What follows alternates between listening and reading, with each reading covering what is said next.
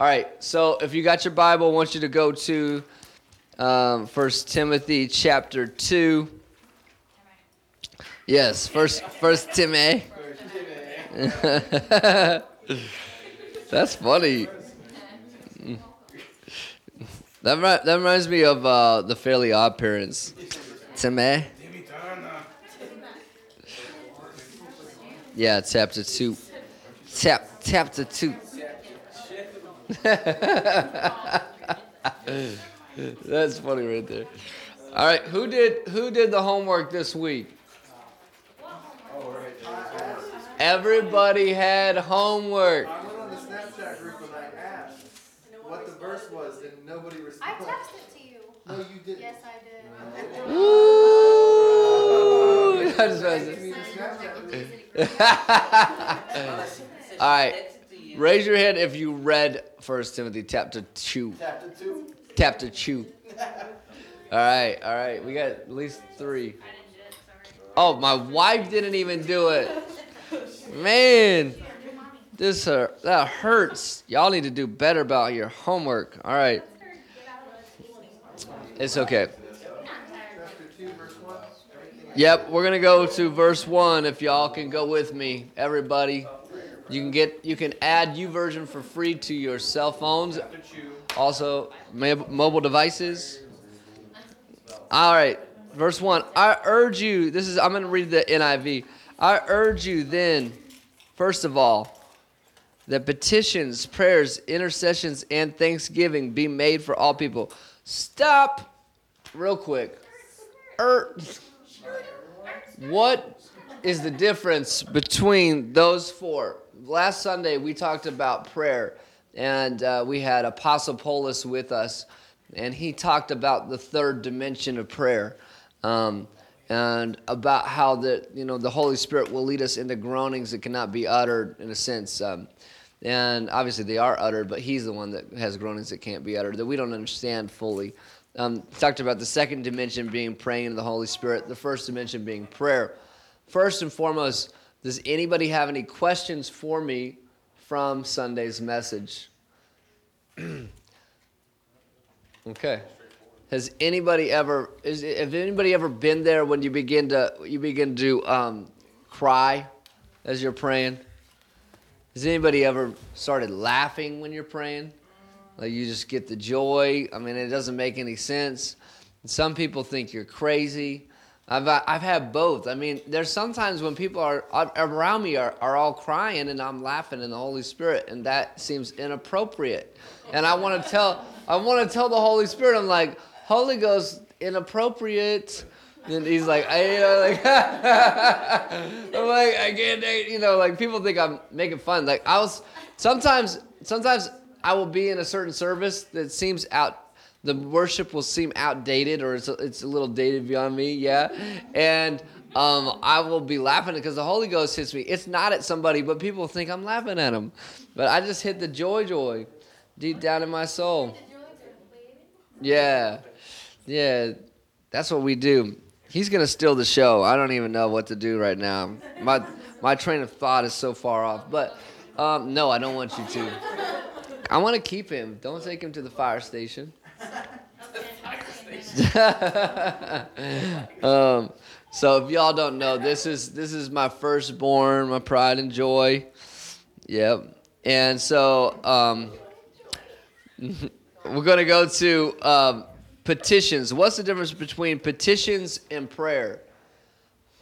Because he mentions four different dynamics in prayer. Um, we talked about he said he talked about the dimensions of prayer. I'm going to talk about the dynamics of prayer tonight. So, what would you say is the difference between a petition of God and what we would call prayer?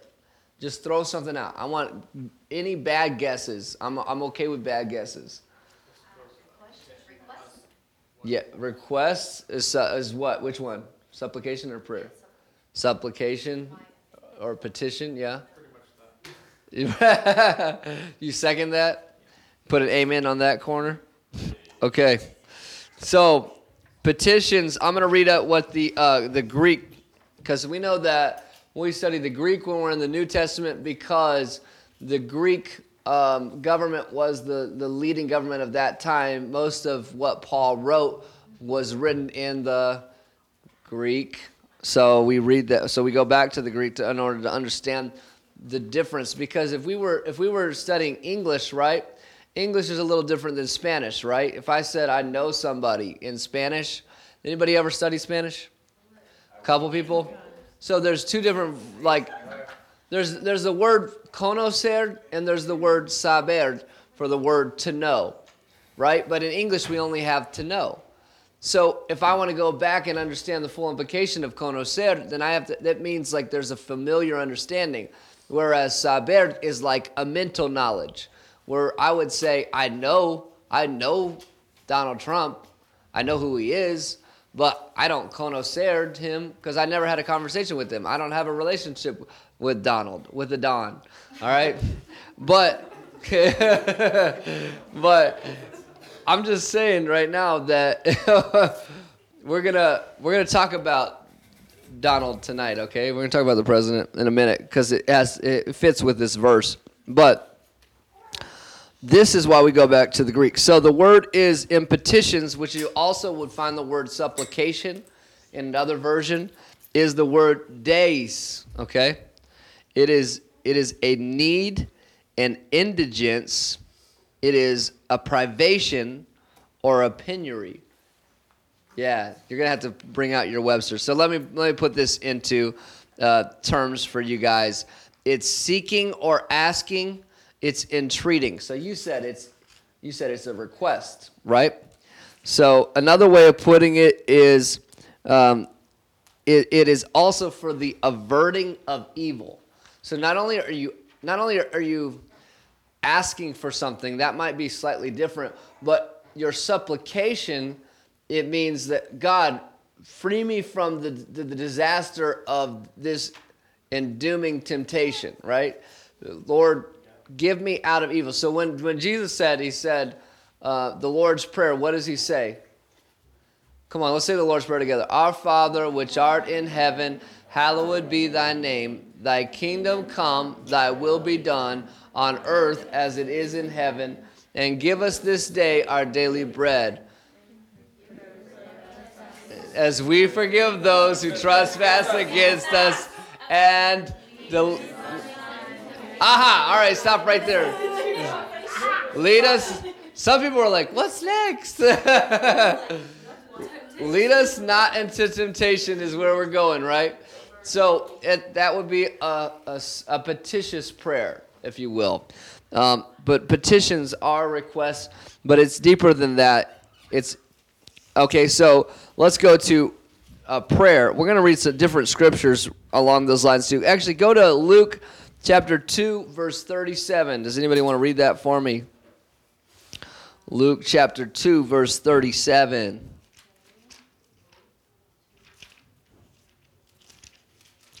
See, y'all would have a lot more to say if you did your homework. All right, Taj, read that for me. Say, and was a widow for 84 years. She did not leave the temple, serving God night and day with fasting and prayers. At that very moment, she came up and began to thank God and to speak about Him to who were looking forward to the redemption of Jerusalem. So who's it talking about there? Anybody know? Uh, Anna. Anna, that's right. Anna is Anna was a very significant female role. This is a woman of faith. What's that? She was a prophetess, absolutely. Uh, this is there was two people at the steps at the temple that were bringing uh, supplication also to God. For what reason? They, who were they? Anybody know? Simeon and Anna. There was a guy named Simeon, and there was there was a woman named Anna, and they were there and they were praying for what purpose? That the Messiah would come. They were praying that they that their eyes would see the Messiah. And so we go to to Luke chapter 2. This is why I want, I want you to know this is significant because we're going to read something later in this passage that is the most controversial uh, portion of the scripture, I believe, today. Today. We're going to read the most controversial portion of the scripture. and I'm going to explain my perspective on that scripture. And I'm going to tell you that this scripture has the feminist pulling their hair out. All right, they're losing their weave over the scripture. So, so stay tuned. Stay tuned. I'm telling you right now. So, 42 says, when he says, that sounded so funny when you did that. I, I thought something else was happening over there, to be honest. 2, verse 37. Anna at the temple. Herod's temple was quite large and included many rooms, so Anna may have been allowed to live in one of them. That this verse probably means she spent all of her daytime hours worshiping in the temple. That's what that probably means. But it literally says she didn't leave. Um, so it says there was also a prophet, Anna, a daughter of Penuel of the tribe of Asher. She was very old. She had lived with her husband seven years after her marriage and then was a widow until she was 84. Can you imagine that? Be, be married for seven years. There's some people that were married and be like, oh man, that's a blessing. I don't even know. No, I'm just kidding. that's terrible. Not me. I love my wife. But this lady, it was it was painful. It was terrible. And so she she gave her heart, the rest of her life to the Lord. She never left the temple but worshiped night and day, fasting and praying. Now, you see supplication almost always coupled with fasting. All right? When you read it in the scripture, the word, which is, anybody remember? I'm going to say it one more time. I don't even remember. Days. You can say it with me. Days. Okay? And if you're trying to remember that, do you remember that the judge, he takes his gavel and he strikes it, hammers it down on what? The dais. That's what they call that, where the, where the judge. What's that? Okay. that, that, and when he's sitting there, he's sitting at the dais. He strikes that gavel down on the dais. Yeah, um, but in that, it's really where I'll get to that in a second. But somebody could have a supplication for mercy, right there from the gavel. But um, supplication and fasting are coupled together because what happens when you fast? You abstain from what? Come on, I mean, help me a little bit. Y'all know what you do when you fast. What? You abstain from fast. Yes, you you abstain from from most of the time it's food. I mean, when you're talking biblically, that the whole concept we developed in Western culture, where we're like, at least I, I fasted from my television. Like, I don't see that anywhere in the scripture.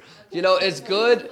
Y'all can do that, but I don't find that anywhere where they were like, I fasted, I fasted from going to the town square and swimming in the watering hole. Like, I don't see that. Every time in the scripture I read it, it's food, okay? Y'all want to make this up. Everybody wants to say, I got I got low sugar, Pastor. No, you don't. I got. I had somebody tell me that earlier. I was like, you have a doctor that told you that you have low sugar, low blood sugar. No, I just think I do. No, you don't. You don't have low blood sugar. You need to go without food for a day, y'all. unless you have a, if unless you have diabetes, you do have a doctor's approval. Then you can do something. But I'm just saying, every time I find it in the scripture, it's food. So I just think we kind of got weak with it and we like made provisions for people to participate, right? All right, I'm being hard on you, but I'm telling you the truth. So it, it's where you learn to be disciplined, right? And what do you need when you're abstaining from temptation? You need discipline.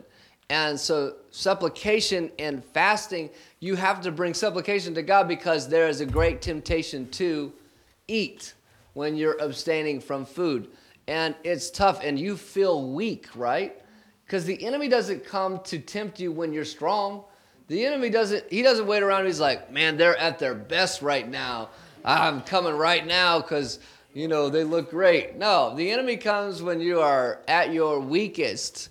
I mean, he's, he's cunning. The enemy's been around for thousands of years. The devil is, is weak in comparison to God, but he's still a strategist.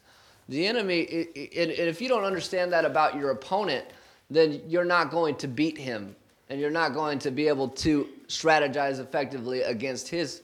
Uh, so, so if I'm talking to somebody and I'm saying, you know, you've got a problem with alcohol, so the enemy's a strategist. How can you strategize in a way to prevent yourself from being in a position to where you would be tempted. So, what would be one way that somebody who struggled with alcoholism in their life could avoid temptation? Not going to a bar, not buying it. Exactly. Strategize. What? Maybe that too, or at least stay out of at least stay out of the part where there is that. And and maybe there's some certain friends that you know that's what you always do with them, and say we got to do something else. We we can't hang out right now until I get better. We got to choose something else that we do together. Um, but but yeah, all of those are ways that you strategize not to fall back into temptation. If you don't make a strategy, then you will repeat the same processes in your life. If you don't understand, okay, when I feel grief or when I feel like I'm I'm incapable of overcoming myself, when I feel overwhelmed, when I feel stressed, when I feel um, lack like I'm lacking self-esteem, I turn to alcoholism. If you don't know that, then you're going to find yourself repeating the same processes. But if you can identify it, okay, right now, right now I feel like I'm beating myself up. I'm thinking negative and self-doubting thoughts. So these self-doubting thoughts are eventually going to put me back in the way of me dealing with those by medicating through alcohol, right? Right? If that person has struggled with it. So what do they have to do? I got to think more positive thoughts. I got to be around somebody or I've got to I've got to stop sitting here and allowing myself to be in this funk. I've got to put my energy and my efforts into some kind of activity that will take away these thoughts. I got to invest myself in something different. So there's a strategy. The enemy is a strategist. And through supplication, we get strategy from God uh, to avoid temptation. And not only, not only that, but we, we find out, Lord, where's, where are we going? So we go next to, it's always coupled with fasting and prayer fasting, and that word prayer there is the word supplication, this deus. Uh, I want you to read Romans 10 1. Somebody read Romans 10 1. Yeah. It is right after the book of Acts. Romans is right after the book of Acts. Read it, Margie. Brethren, my heart's desire and prayer to God for Israel is that they may be saved.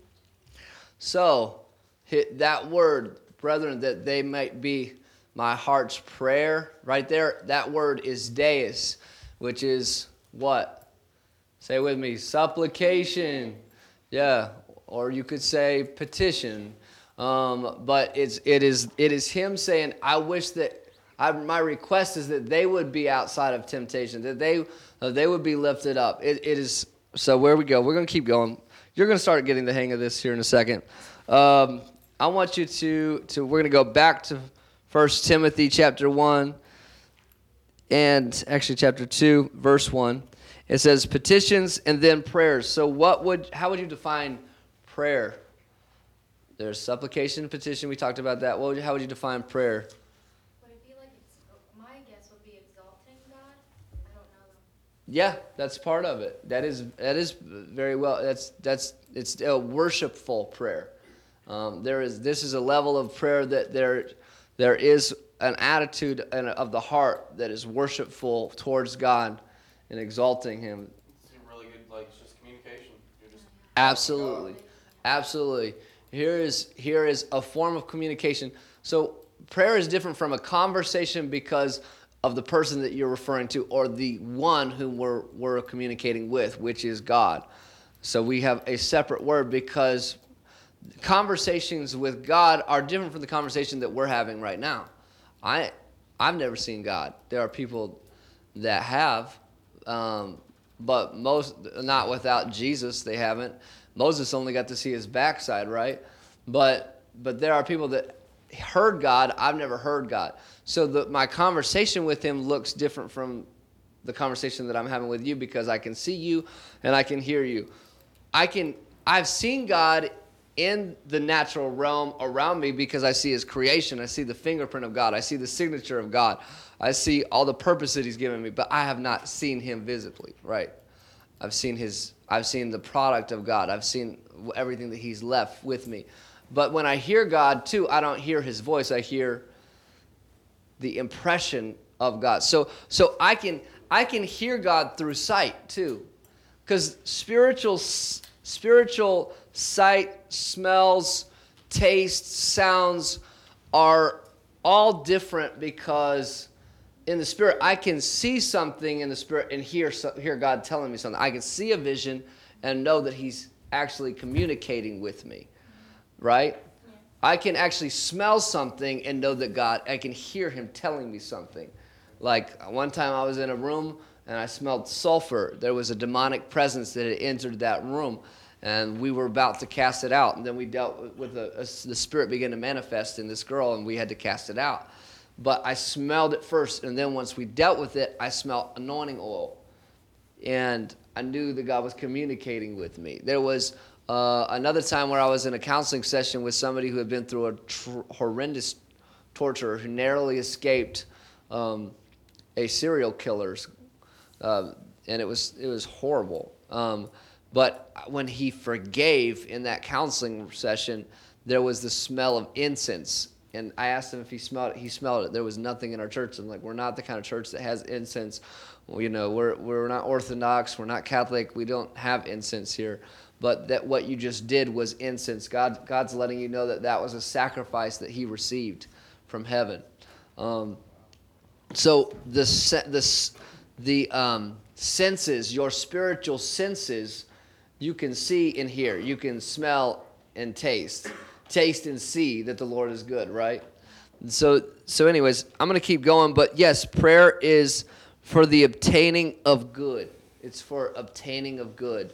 Um, it is it is absolutely to to attain something of the Lord, but it's also communication that is addressed to God. The word is prosuke, prosuke in the Greek, and um, it is it, it can actually be a place. You know that wherever you are in prayer, you are creating an atmosphere. You're creating an atmosphere wherever you are that is that is situating heaven on earth, because where God where God is is the kingdom of heaven. The kingdom of heaven is where God is. When you think about heaven, what makes what sets it apart from from this place is that God is enthroned and he is present there, right? So when I pray, he said he said, "Father, I said, thy kingdom come." So you're establishing his presence and you're bringing the kingdom of heaven where you are. The kingdom of heaven is, is, is not just a place, it's wherever God is. In fact, one guy that I was to, at high school with, his name was Josh Carey, and um, he lives locally now. I just haven't been connected with him. He, was, he went out, he came back, gave me a hug, and I went, Whoa! He goes, What? I was like, Man, the presence of God is so thick on you. I can tell you, you just came from prayer. And he goes, he just starts laughing. Like like the joy of the lord just came on him. And he's like how is it that you can tell that? I was like how long were you praying? He's like for like an hour and a half. I was like man the presence and that this was back in high school you know what i mean? Um, because he brought the kingdom of god with him. The presence was still thick wherever he was walking.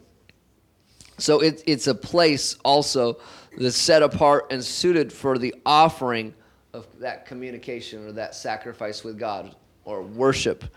Um, it can become, it, it could also, in the scripture, represent a synagogue, a place in the open air where the Jews uh, were wont to pray outside the cities where they had no synagogue, right?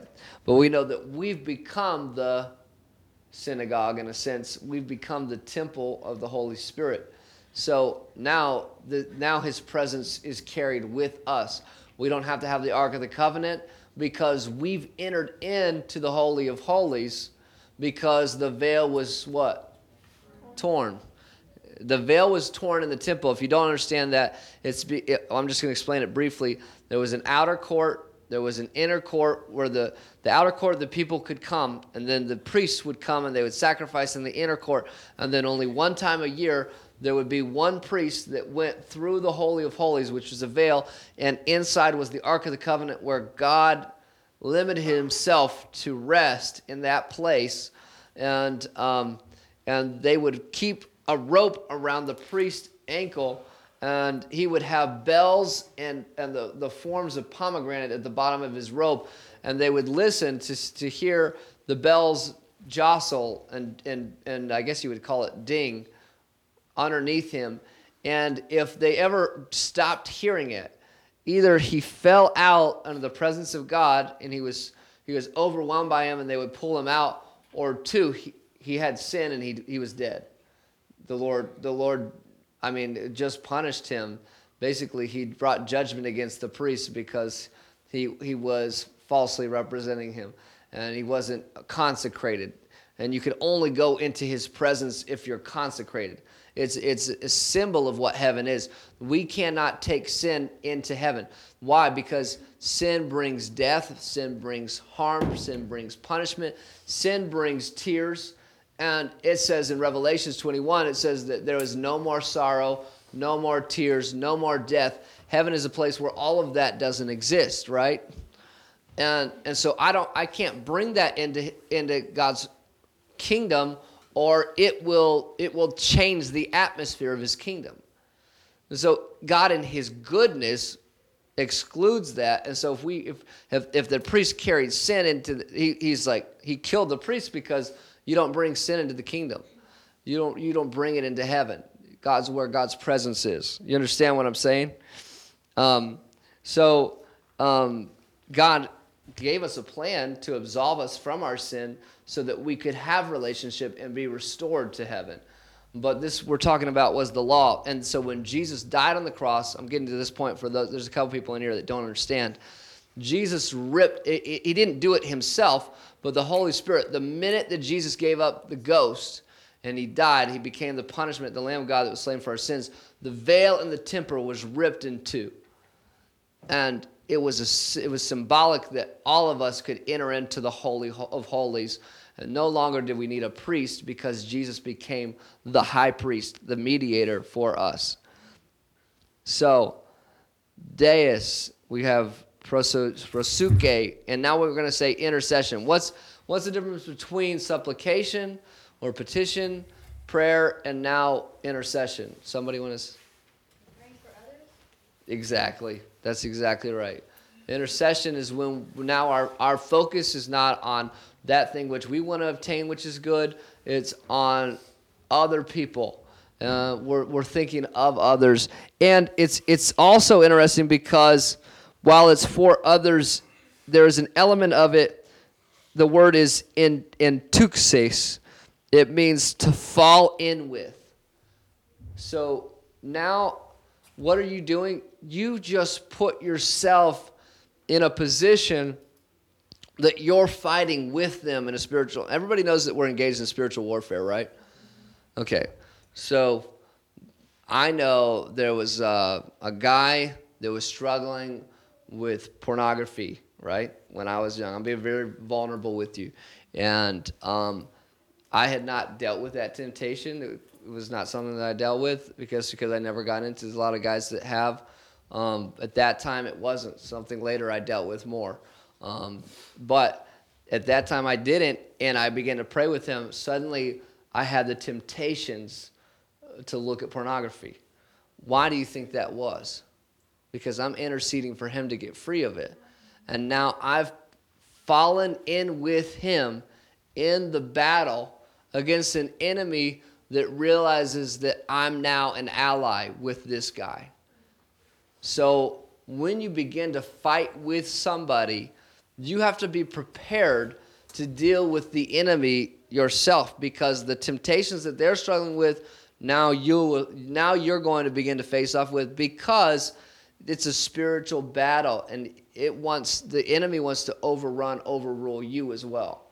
And so i mean it's intercession is not something to be taken lightly and you need to be advised properly in that am i prepared to deal with the enemy. This is again, it, the enemy is a strategist, so God is God has prepared His people to think strategically too, not to be not to be afraid of the enemy, to but to ensure that we're that we're well advised. And when when uh, the disciples came back, they said some of the demons didn't leave.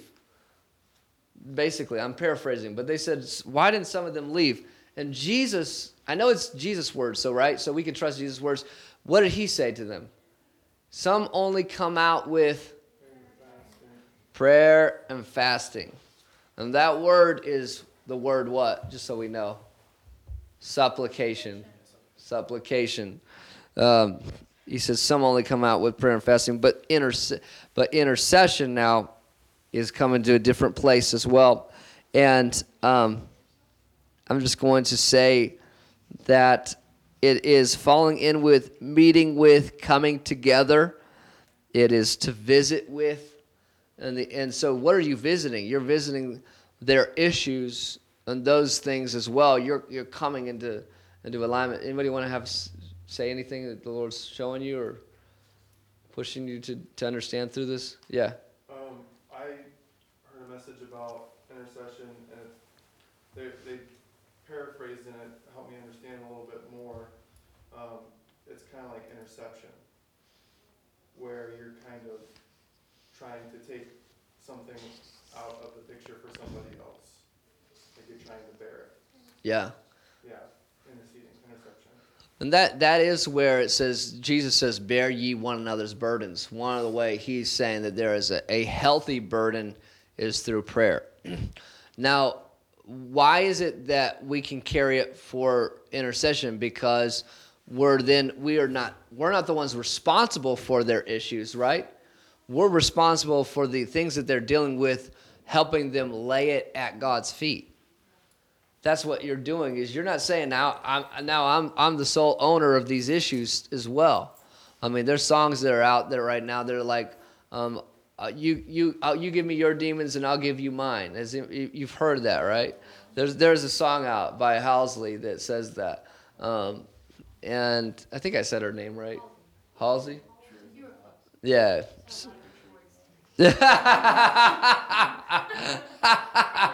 good work. So, uh, but anyways, interception is a good way to look at that, and um, we can do that for other people. It also is it is it means an interview. It could be an interview, and and so I want you to think about this for a, sec, a second. One as I'm interceding for somebody, I the Lord can actually begin to show me things that they're dealing with. As I I mean, as I come before if I bring something before the Lord, is it it's 808? 801. Okay. The Lord will show. So I haven't even got far in this tonight, but the last thing I want to tell you to know is is thanksgiving is a form of prayer. It's a it's a over overarching communication with God, and that is the word Eucharistia. Does anybody know what Eucharist also stands for? Yes. The, what is it? What what table? Communion. Exactly. So so this is deeper than so when we're coming and we're we're taking communion, what are we doing? We're communing with God. We are having what is? What it's it's it's a form of communication with God. It's where we come come means together. Union also means together. It's two forms of union. We're coming into union with him as we take in what is his body, his blood, and we're saying we're now a part of your body together. That's why the significance is so strong when we take it collectively together.